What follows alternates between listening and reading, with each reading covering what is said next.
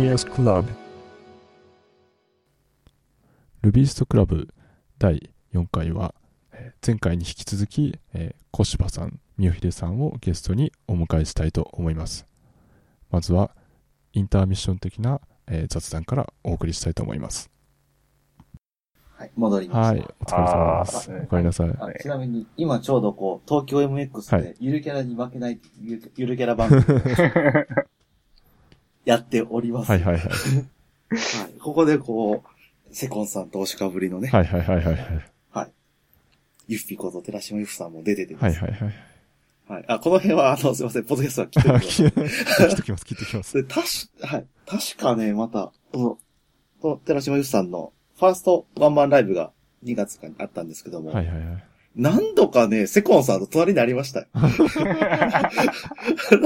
いや、これセコンさんだよなと思いながら、まあ、ライブ中だったんで。あれだったんです。これはもうバッチリ入れましょうよ。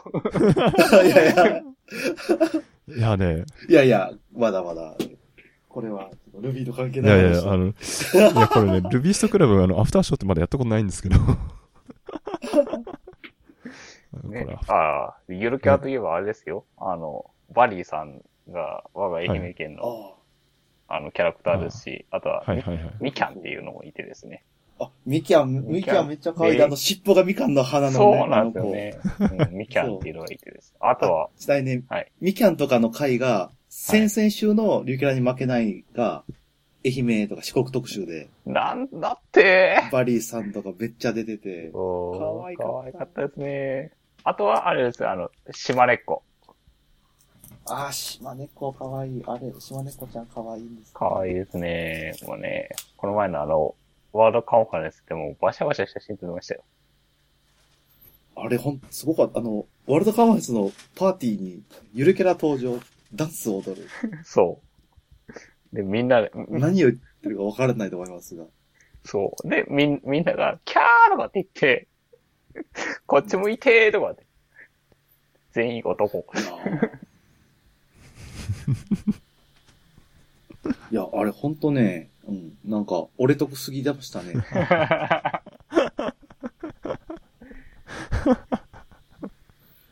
やー、ほんとなんか、まあ会場に、観光協会とかのブースも出た、外かなこの会場外のとこ出て、パフとか言ってたんですけども、この下猫来へんのかなとか言ったら、本当に来た素晴らしかったですね。そんな、ワールドカンファレンス。ただビールがスーパードライなんで、すごい、日本のビジネスシーン的な感じがあって。モルツじゃないと、みたいなね。あー、いやー、うん、まあ、スーパードライの喉越しっていうのが、まあ、尊ばれた、まあ、そういうプロトコルですから。長い挨拶とか。はいはいはいはい。パーティーではなく宴会だ。うんうんうんうん。みたいなあたりのね、こう、なんだろう、こう、東京じゃない地域の IT の現状を見た気がしましたね。なるほど。はい。じゃあ、あとはあれですね。三尾秀さんが三尾秀無双をするということで。どんな無双ですか？はい。はい、はい、じゃあ、始めますか。はい。はい。はい。では、引き続いて、小柴さんに、質問をしていきたいと思います。はい。それでは、三尾秀さんの方からどうぞ。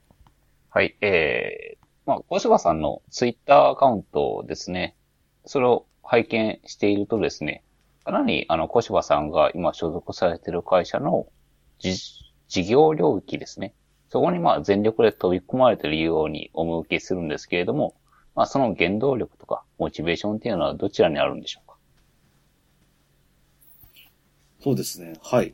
全力で飛び込んでいます。まあこれは、前職の時も、まあ前職事業会社だったので、頑張ってやろうとしたんですけども、特に最近、C 向けの部分とか、これまでやったことのない部分の事業領域がたくさんありますので、やっぱりですね、こう、こう、古き良き SE、特に古き良き業務系 SE としてはですね、こう、業務知識のキャッチアップっていうのは、昔から口酸っぱく言われてきたとこだったんです。なので、その、まず基礎として、ちゃんと自分たちの事業のことを、システム開発とか、何に携わるとかっていうことの前に、ちゃんと知っておこうと思って、それをやっています。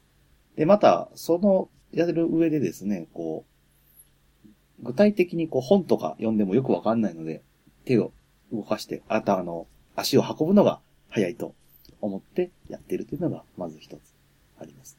で、またですね、こう仕事場入ると、その事業領域それぞれにこう、熱意の深いメンバーがいてですね、そんな彼らと、ちゃんとこう真っ向から議論をしていかないといけないというのはもちろんあります。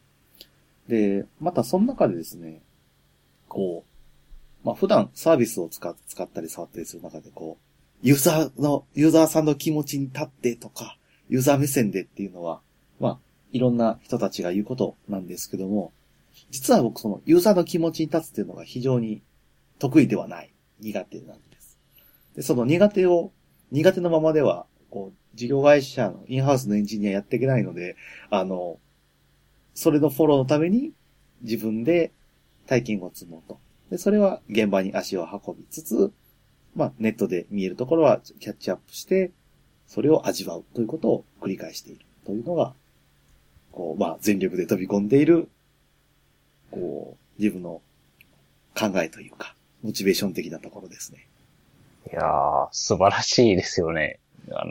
なかなか、まあ、職務に忠実っておっしゃってますけれども、なかなかできることじゃないですよね。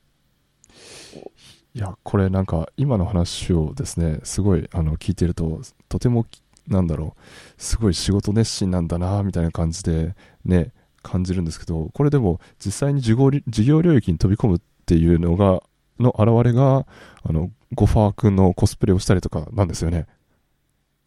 はい、その通りです。そう。いや、なんかね。あれは、そう。いや、その辺の文脈を全く知らない人が聞いてると、なるほどーとか言って、なんだろう、いい話だなっていうふうになんか思ってしまうけど、なんかその前提がね、ちゃんと共有しとかないと、そうですよね。はい。いや、それこそほら、クックパッドの人たちがお料理に関心を持ったりとか、はいはい、健康に関心を持つのと同じような感じで、私は事業会社で、の中で、自分のピクシブと会社の中で、こう、キュアとか、ワールドコスプレとか、コスプレ系の事業があって、そっちのことを全く分からなかったので、で、一番コスプレのことを分かるには、やるのが一番、ゆえにやりました。まるという、すごい、ストレートな論理展開の話です。僕写真見たとき、思わず吹いちゃったんですよね。なるほど、なるほど。いや、でも、それって逆に言うと、そのなんだろう、ピクシブさんのエンジニアの人って、そういうところに、なんだろう、まあ、もともと好きでやっている人っていうのはやっぱ圧倒的に多いっていう感じなんですか？圧倒的かはどうか別として、そういうところでアウトプットする側の活動とか、実際に創作活動をやってるメンバーっていうのは比較的多いかなとは思います。まあ、比較的なのは過去の、仕事場比なんですけど。まあ、例えば、コミケの当落発表、サークル参加の当落発表日あたりは、まあ、ざわざわしますし、受かったとか落ちたとかって、話が飛び交ったりするので、多いかなと。なるほどね。はい。なので、まあ、比較的、やっぱり、絵が描けたり描けなかったりは特に入らないに関係ないですし、またそういうカルチャーとかに縁があるかどうかも、またあまり関係ないとこなんですね。その嫌悪感さえ抱かんかったら、まあ、大丈夫じゃないですかね。嫌悪感抱くんだったら多分仕事できないので、あれなんですね。なるほどね。というぐらいです。まあ実際にあれについては、自分がやってみて得たことというのは、いろいろ、まあ、有形向けにというか、普段の業務には、もう、これっぽっちも関係ないんですけども、やっぱり、いろいろ得てるとは思っています。おかげでじゃあ、コスプレしてる人が、着替え中何をしてるかとかもそうですし、ツイッターで見た男性更衣室に、うん、から出ていくときは女性が出てくるみたいな話。間のプロセスも、なるほど。みんなのすごい熱心なメイクの姿とか、めっちゃすごいなというのを見て、その中でほんとすいません、全身タイツ着るだけの素なんで、みたいな。なるほど。まあ、そこもそうそう、僕は、そう、ちなみに、ご存じない方に補足をすると、はい、去年の冬のコミックマーケットで、はい、ゴーラのキャラクターのゴーファーのコスプレをしました。はい、で、あれなんか割と色が一定しないんですけども、まあたまたまあった青い全身タイツに、なんか焦点合わないような目を貼り付けて、で、手に、Go、こっちからダウンロードできますよっていう札と、あと、ゴーファーの公式の、イラストは、クリエイティブコモンズで公開されてるので、はいはい、ちゃんとライセンスもきっかり表示した上で、手持ちパネルを作って、コスプレ広場で立って、で、それ撮られた写真がなんか、400RT 弱ぐらいされて、受けるみたいな、そういう話がありましたというところです。なるほど。で、なんでみたいなことをよく言われるんですけど、まあ、業務知識を得るためになんで、みたいな。そういう説明をして回っていく。なるほどね。はい。はい。まあ、実際まあ、普通、そこも、さっきの、なんだっけ、うん。ちゃんと舞台に立っていたいというところでもあるんですけども、うん、発表する側とか、創作する側っていう人たちは、やはり少ないんです。比率的に。そうなんですね。確かに、はい。NHK の番組的にも、確か、コミケの特集の時に、コスプレしてる人口、なんか、確かね、総参加者の 1% ぐらいみたいな話で、9割9分しとらん。そうですね。で、サークル参加にしても、実際はまあ、電子書籍サークルを作って、数年来活動してるんですけども、はい、一般参加に比べたサークルの席数っていうのは、もちろん、すごい高価、比率になる。何百対1。何百対は言い過ぎか。でも、何十じゃなくて100とかのオーダーで開きがあって、で、創作活動を楽しくする上ではもちろん、見る方も重要なんですけども、やっていく方の人たちにもフォーカス しなければいけないと思っているので、そちらの方のユーザーの気持ちを知るには、やはりやろうと。そういう考えですね。さすがにアイドル事業だけはなかなか自分アイドルの方が難しいので、ちょっとまた話が難しい。もうやれる範囲でという。あれでも、ところには収まっちゃうんですけど。ちょっと前になんか、コボルのアイドルとか、なんかそういうプログラミング言語ごとのアイドルの話出てましたよね。あ、なんか出てましたね。あそこの中にラインナップされれば、でもまあそうか。ね、ゴーファー君の格好をしてるからといって、ゴーのアイドルになれるとは限らないですもんね。ちょっとね、まあ、そこはちゃんと逆に、もっと、Go は Go のプロダクトとかライブラリを書いて、ちゃんと技術力でアピールしていきたいところですね。なるほど。いや、でも、その点でもちゃんと、ただ、なんか、そこに Go ファーがいたから、Go ファーやったわけではなくて、やっぱり広告システムのところで使って、プロダクションでバンバン使っているっていうところも、下敷きとしてはもちろんあります。はい。わかりました。ありがとうございます。はい、じゃあ、続いての質問をお願いします。私ですよね。はい。はい。まあ、同じく、まあ、普段、小柴さんと接してたり、まあ、お話をお伺いするにおいてですね、小柴さん、まあ、かなりポジティブに物事を捉えられてるかなというふうにお見受けします。で、まあ、できればですね、ポジティブに物事を捉えるコツとかですね、物事に対する考え方とか、まあ、心がけてることっていうのは何かありますでしょうか？教えていただけるとありがたいです。なるほど。実はですね、まあ、先も少し別のところで話をしましたが、すごい怖がりで杞憂で、すごいネガティブに考えるんですね。なので、逆にそこで、ネガティブな、キウと考える、動けない、怖い、原因を取り除いたら動けるって信じてまして。で、まあ、それを、何かがあるから動けないではなくて、これを取り除いたら動けるみたいな言い換えをして、それで、まあ、頑張って、ポジティブなように振る舞っているというのが、正しいところかなと、自分自身は思っています。で、これは割と、これもすごいシステム、仕事の延長線上で考えているところがあって、いわゆる、アイロという意味のボトルネックですね。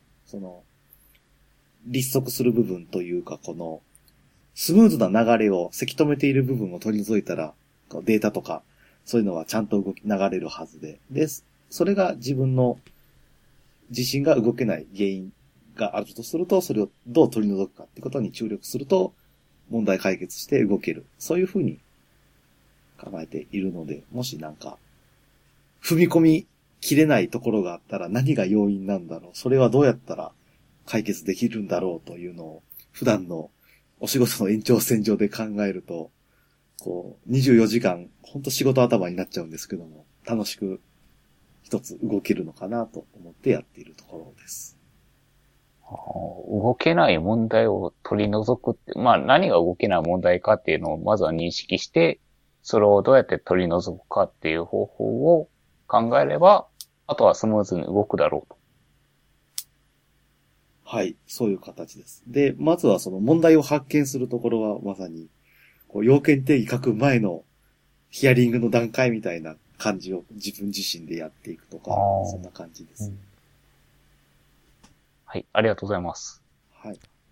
あとは、まあ、生まれ育ちが関西の方で、そっちの方の文化を引きずってる部分があるんですけども、非常にいい言葉があって、美味しいという言葉を信じています。美味しい。はい。はい。失敗して滑ると美味しいみたいな。ああ、はいはいはいはい。ほう。はい。ネタになるという点ですね。それ最終的にはそこで踏ん切りをつけますね。ああ、周り、ね、自分が喋ったギャグでダダ滑りしても、ああ、このシーンちょっと美味しいなとかって思っちゃいます。はい、それです。割と。あとは、もっとネガティブめな考えもベースにあって、自分が何かやったぐらいでは、誰も注目してくれない。というのもまた一つ思うところがあって。故に、じゃあ、やるか、みたいな。例えば、まあさっきのゴーファー君した話あたりでも、もっと被写体とかコスプレイヤーさんとしてもっとすごいクオリティの人とかたくさんいる中で、一人ぐらいそういうのやったって埋もれるだけやから大丈夫っていう。そういう気持ちですね。実際そんなもんです。なるほどね。そっか、僕、いや、出身名古屋なんですけど、ね、美味しいっていう感覚ってあんまり、生まれ持って正徳したものではないので、逆にその考え方ができるって羨ましいなってすごい思うんですよね。ミュヒデさんはでもその辺感覚的にすごいわかるんですよね。僕はあれですよ。小学校の時とかって徳島に住んでたので、はい、あそこって微妙に関西圏なんですよ。うん。ね、テレビとかも吉本新喜劇映りますし。うちも映ってますよ、吉本新喜劇。いや、で、あれを見て育って、学校でもそういう話がメインだったんで。うん。まあ、さすがに授業でないですよ。ボケ方とかですね。転び方とかですね。そういうのはないですけど。うん。うん。いや、結構、多分そういうところで話はあったの、掃除はできたのかなと。掃除じゃないですけどね。なるほど。はあ、そうか、なるほどね。はい。じゃあもう一個質問をさせていただければと思うんですけど、まあ、今日も、今回もお話で結構いろいろね、出てたと思うんですけど、コスプレしちゃうぐらいゴファー君は好きなんですよね。まあ、ゴファー君普通に可愛くていいですよね。あれなんか結構、賛否両論あるのかなみたいな。でもそうでもないか。結構可愛いって言ってる人は可愛いって言ってますね。いや、なんかハイブの像とかあの辺はもうみんななんか、ハイブの像じゃない、ハイブの蜂か、像の顔した蜂みたいなやつをとは全然違って、ゴファー君可愛い可愛いってみんな言ってると思いますけど、実際ゴーランってどうですか、使ってて。そうですね、こう、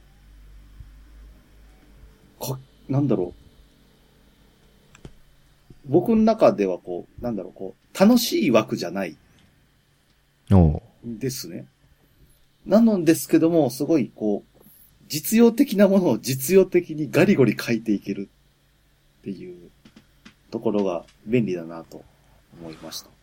で、特には、で、あれは結構なんか、主張が激しいと思ってて、例えば例外がないみたいな。うんエラーを返せみたいなあたりとか、最初はどうなのかしらと思ったんですけども、まあ、例えば慣れちまえばそんなものかと、むしろこれまで安易に例外機構に頼りすぎたんじゃないかって思うぐらい、ってあたりは一つ、なんか新鮮な発見でもありましたし、またなんだろう、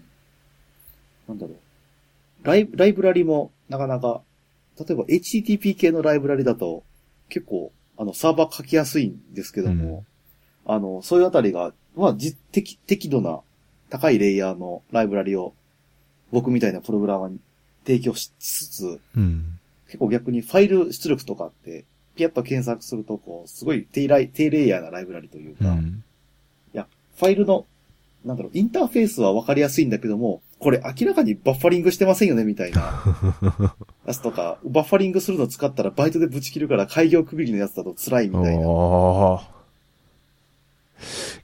ところで、こうすごいこう適用範囲が広くて面白いなと。はあ、全然性格違いますね。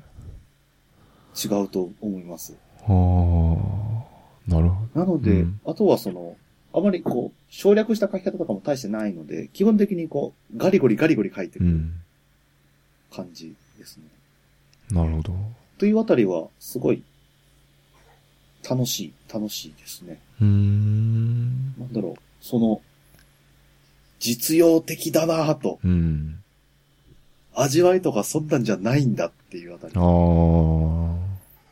楽しい、なんとかみたいな、Ruby はそういう人間のこう思考でもって判断されるあたりが大好きなんで、それ自体は全然いいんですけども、そうじゃないところにあるいい道具だなと。なので普通にこう、なんだろう、あんまり C とか、僕はあんまり C とか得意では書けないんですけども、そういう人とか逆にじゃあ、最近僕らの界隈とかだと、まあ、JVM で動くやつはそれなり高速みたいな感じありますけど、あれでちょっと Java の動作環境を作るの苦手だしみたいな、プロダクションの Java の環境多分1から4作らんのですけど、そういうような人でもちゃんといい武器になるなぁと。なので普段例えば PHP と Ruby とでカリカリ書いてます。あとシェルスクリプトで頑張ってますみたいな。人でもパートでじゃあここは Go 使っていろんなGo ルーチンでコアにばらまくかみたいなことをやりますし、逆にまあやっぱり今一言語でいろんなことできるわけじゃなくて、また技術を覚えるよりもやっぱり事業とか業務とかそういうところの問題解決っていうモチベーションが強いんですね。そういうことを達成するときにぶつかるこう技術的な壁パフォーマンスの壁とか打ち破る道具として、もう身につけると非常に便利そうだと。いう気持ちで引き続き使っていきたいなと。なるほど、なるほど。思います。そういう意味で言うと、ゴーランは、まあ Ruby の、なんだろう、得意とするところとはまた別のところが得意だからっていう、その補完関係的なその武器になるみたいな感じなんですかね。そんな感じに思いますね。特に、Ruby がすでに入ってる環境とかだと Ruby は当たり前に使えて空気なんですけども、逆に Go だと手元でコンパイルしてヘイって CP すれば動くとかってあたり素晴らしいです。ああ、はいはい。なるほどね。その辺はなんかその取り回しのしやすさのこう考えが違うとか、いろんな設計が違うとかってあたりは、まさに、補完です。なるほど。今だとまた、例えば、Rails で書きたいようなところをあまり Go で書きたいとは思えなくてですね。まだそこまでそっち部分は成熟してないと思うんですよ。なるほどね。逆に Go で書いてるようなハイパフォーマンスな、今回書いた部分を僕これ以上 Ruby で書ける自信はなく。ああ、はいはいはいはい。いや、本当に無理でしたね。プロファイリング取って、自分の書いたコードが全く出なくなるところまで追い込んだけど、やっぱり無理だった。ああ。なるほど。そっかそっか、はい。カリカリまでチューニングしてもっていうところまで来ると、そうですよね。はい、そのための超絶技術力を得るより、僕は Go を覚えて保管した方が、自分には早くて、きっと同様のこうスキルセットとか問題意識の人、は同じように再現できるパターンかなと思います。なるほど。まあもちろんその中でこうなんかゴーファーのゆるキャラっぽい可愛さっていうのも一つ目を引く部分ではあります。ああ、まあ確かに、いやこれを言うとね、ヘビが好きな人にはちょっとあれですけど、Python の錦ヘビ最初に見たとき、ちょっとうっみたいな感じに僕はなったんですけど、ね、そういう、まあ、キャッチーなところも大事なのかなっていうのはありますね。まあ、やっぱり人が使う道具ですからね。そうですね。ここは全然、道具選びとかでも、ポジティブな意味で選ぶとこになってもいいんじゃないのかな。思います。エモいのいいです。良いです。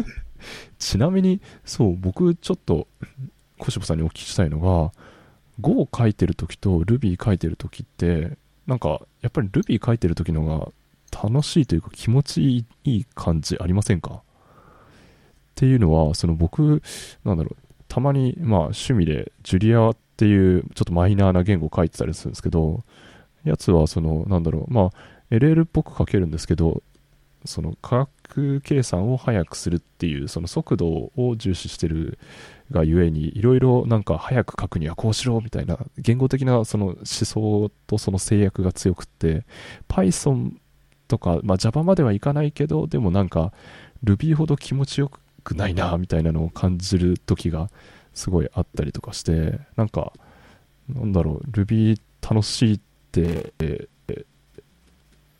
言うけど実際だなみたいなのを感じるんですけど、そういうのって小柴さん、ゴーラン回とレビューを使い分けてて感じたりすることってありますか？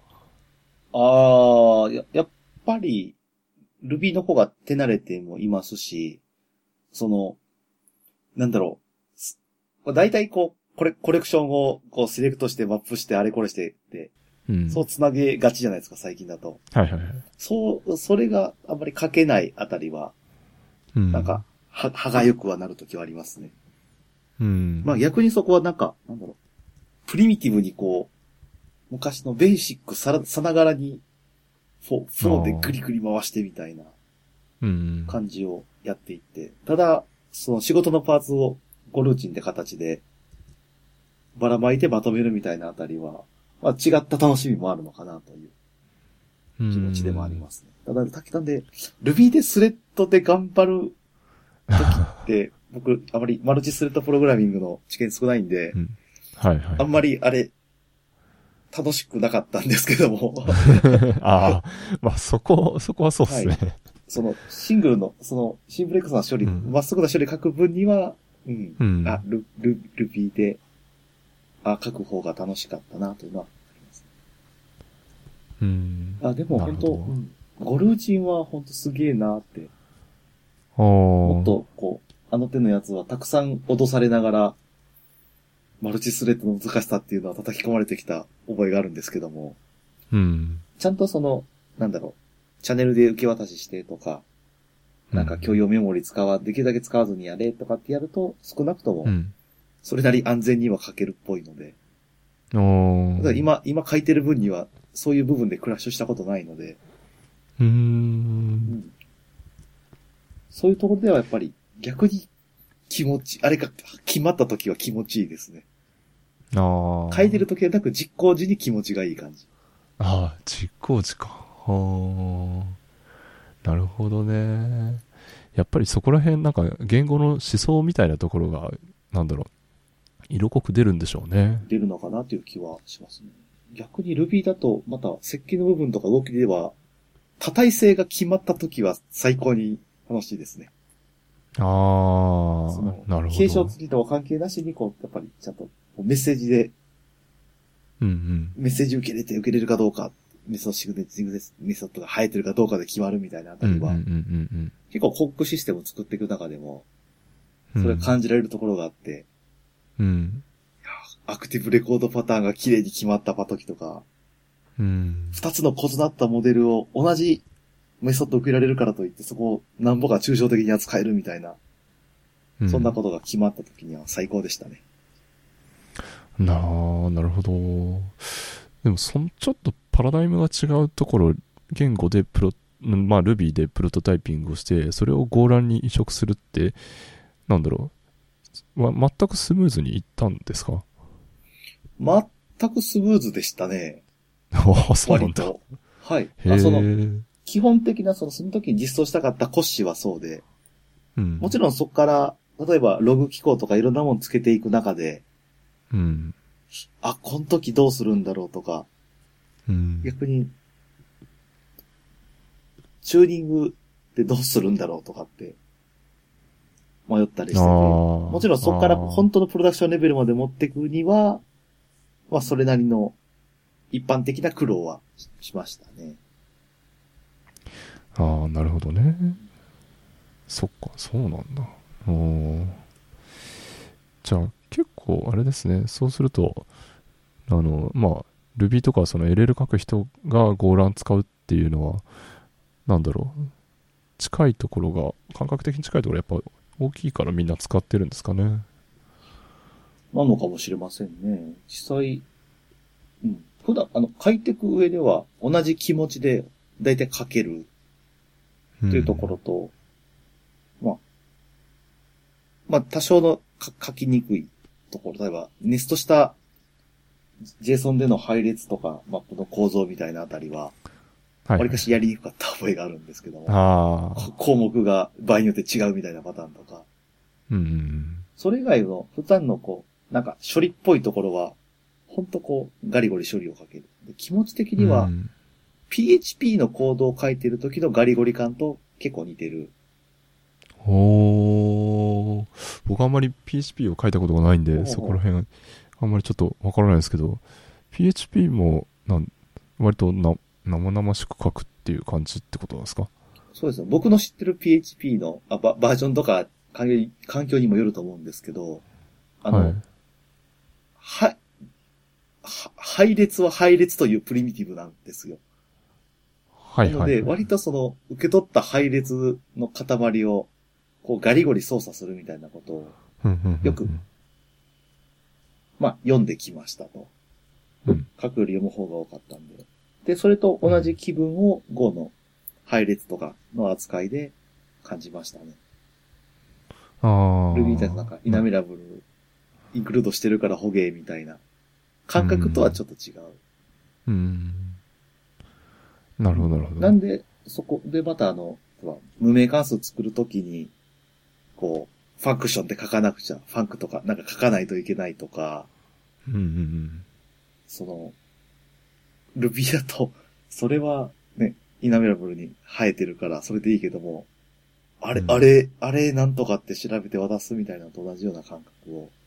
はいはいはい。やっぱり確か、うん、特にその、Go の配列に物が入ってなかったと思うので、うん、そうしろを調べながら書いたりとかってなるよ。うん。するときに、そう、PHP と近い気持ちだ、みたいな。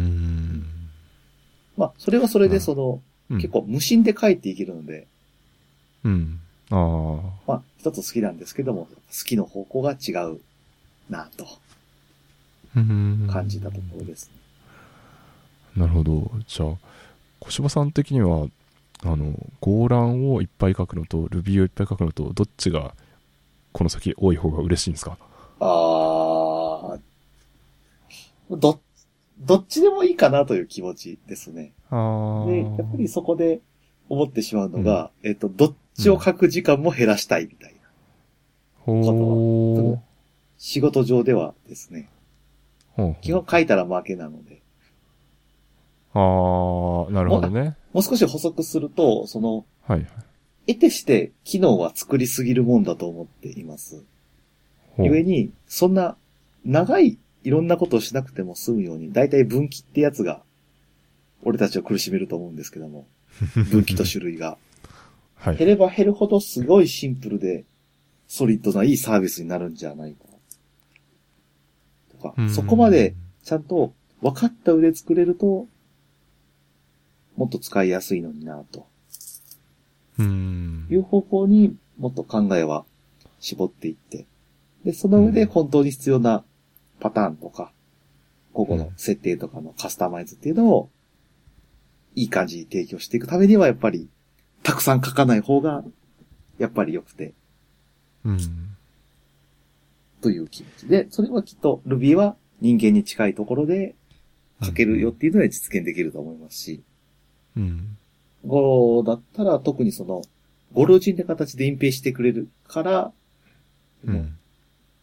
コアとかプロセス、CPU をバリバリ使うような処理の時に割かし書きやすくしてくれるのかな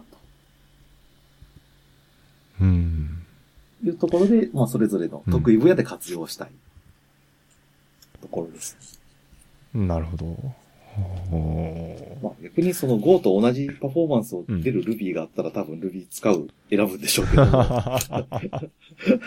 それはね、そうですけどね。現実問題はなんだろう、それはないでしょうからね。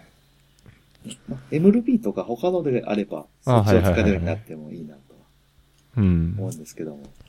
まあ Go は Go でスタンドアローンのプログラムも書きやすいので、それはそれでありますね。そうですよね。みんな結構最近、ターミナルで動くツールとかって、Go でね、作ってっていうのがもう増えてきましたもんね。あとは最近いろんなサービスのエージェントですね。他のデーモンとかを Go で配布が楽で。確かにそれは、ありますね。いちいちターゲットサーバーに Ruby のこのバージョンこう入れてくれ、みたいな。確かに。でもそこら辺、そうか、Go って、まあそうか、バイナリの形で配れるから、そこの、もう配布さえしてしまえば動くっていうところでは特にバージョンとかは気にしなくていいってことなんですかね。だと思います。まああとはターゲットの CPU とかアーキテクチャとかいろいろビルドオプションはありましたけども。なるほど。あとは、そうか。システムコール周りとか、本当にそれ、マルチプラットフォームなんかってあたりは。どの世界でも、ライトワンスラインエニアには。8割方しかいかないのは。まあ。どこでも一緒だと思うんですけど。まあ、それはしょうがないですね。なるほど。いや、わかりました。ありがとうございます。みよひでさんの方から他に聞いておきたいこととかありますか？いや、今のところは十分お聞きしたんですが、はい。はい。大丈夫ですか？なるほど。僕の方も一通り、質問させていただけたので、むしろ小柴さんの方から我々に何か聞いてみたいこととかってあったりしますか？そうですね。実はですね、僕、ポッドキャストとかそういうのを最近聞くのが非常に増えてとしてて、はい、実はバックナンバーとかもまだちゃんと聞けてないんですよ。なかなか、はい、iTunes に設定して iTunes の起動すら忘れるみたいなこととかを繰り返すんですけども、おすすめの聞き方とか聞くシチュエーションとかって何かありませんかね？おー、なるほど。そうか。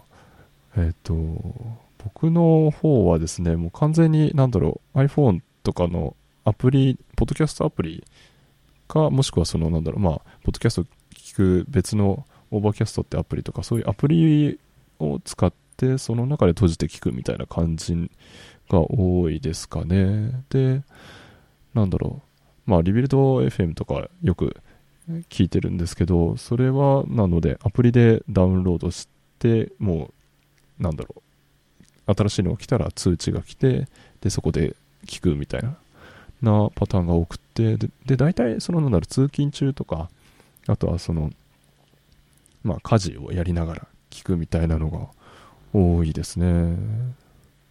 みよひでさんはどうですかね？はい、私もですね、同じように iPhone を使って、ダウンキャストっていうソフトがあるんですけれども、これを使って、ポッドキャストの更新などを定期的に実行させて、エピソードをダウンロードさせて聞いています。で、日本語のやつとかは、ちょっとぐらい早くて、倍速というとちょっと早すぎなんですけれども、1と4分の1速分とか、ちょっと早めに設定するとですね、結構サクサクと聞けるもので、なので実時間も短縮できて、内容もわかると、そういうふうな聞き方をしています。なるほど。ああ、すごく参考になりました。なるほど。そういう倍速とか、そういう場所とか、それでちょっと聞いてみようと思います。そして、実は、僕、このために、今回の、このポッドキャストのためにですね、イヤホンを買ったんですよ。はい、おー。ありがとうございます。逆に、これまでなかったという話なんですけども。あ、そうなんですね。はい。お気に入りの、ノイズキャンセルイヤホンを、超断線させてしまいまして。はー。で、買い替えようとしたんですけども、最近高いノイズキャンセルイヤホンしか見当たらなくて、決め手に変えてたら、ずっとイヤホンなしで。そりゃ危険よなぁと。で、仕事場とかでも基本的にイヤホンしないようにしてまして、イヤホンしてると話しかけないでオーラが出てしまうと思うんですね。で、僕はみんなに相談してもらってなんぼの仕事とスタイルなので、極力しないようにしてるんですけども、それもあってより何か聞くという習慣にもそういえば随分なくなっちゃったんでした。はい。じゃあまずそこから改めて。なるほど。じゃあ今回のねイヤホン購入を機にポッドキャストを聞くというのを試してみていただけたらなと思います。はい、頑張ります。継続して聞いてみます。はい。はい。じゃあ、そんなところですかね。はい。はい。じゃあ、今回の、ゲストは、小柴さんとみゆひでさんでした。どうもお二人、長丁場ありがとうございました。ありがとうございました。ありがとうございました。番組への感想は、#Rubyist Club でツイートしてください。また iTunes でのレビューもお待ちしております。それではまた。